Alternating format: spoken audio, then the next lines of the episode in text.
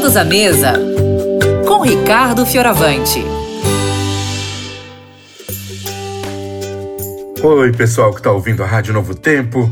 Você que sempre nos dá aqui a honra e o prazer de estar com a gente no Vida e Saúde. Bom dia. Bom dia, viu?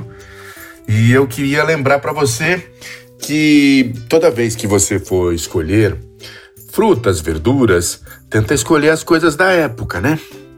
Uma das coisas que está na época agora, uma das frutas, são as goiabas. Eu sou apaixonado por goiaba. Apaixonado. Desde criança, eu cresci num quintal onde tinham muitas árvores de goiaba. Nossa, como comia goiaba! Devo ter comido muito bicho de goiaba na vida, né? Mas goiaba é uma das coisas que eu mais gosto de comer.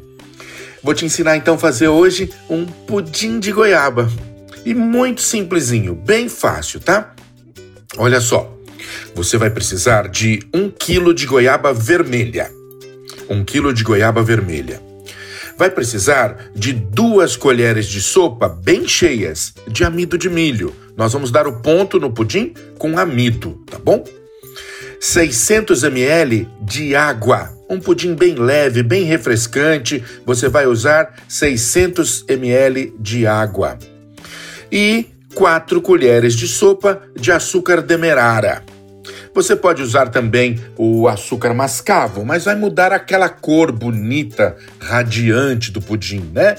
Se você preferir trocar o açúcar mascavo, pode usar melado de cana, tá? Bom, vamos começar a fazer esse pudim gostoso. Olha, você unta uma forma de pudim, unta a forma que você vai usar, tá bom? Só um fiozinho de óleo, mais nada, e deixa ela separada. Agora, a gente vai pegar as goiabas, lavar bem, cortar no meio e retirar a semente. É, o nosso pudim não vai ter semente. Nós vamos fazer só com a polpa da, da goiaba, aquela parte bem carnuda, tá bom? Com casca e tudo, tá? Casca e polpa de goiaba, então. Vamos lavando tudo, tirando as sementes e colocar no liquidificador. E no liquidificador a gente coloca todos os ingredientes, tá bom? A polpa da goiaba, o açúcar, o amido, a água e vamos bater. Bate bem batidinho e coloca numa caneca ou numa panelinha para levar para cozinhar.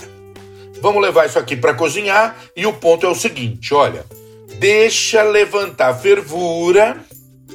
Quando levantar fervura, você conta 3 minutos e não para de mexer, mexe o tempo inteiro. Agora que deu 3 minutos fervendo, a gente despeja na forma.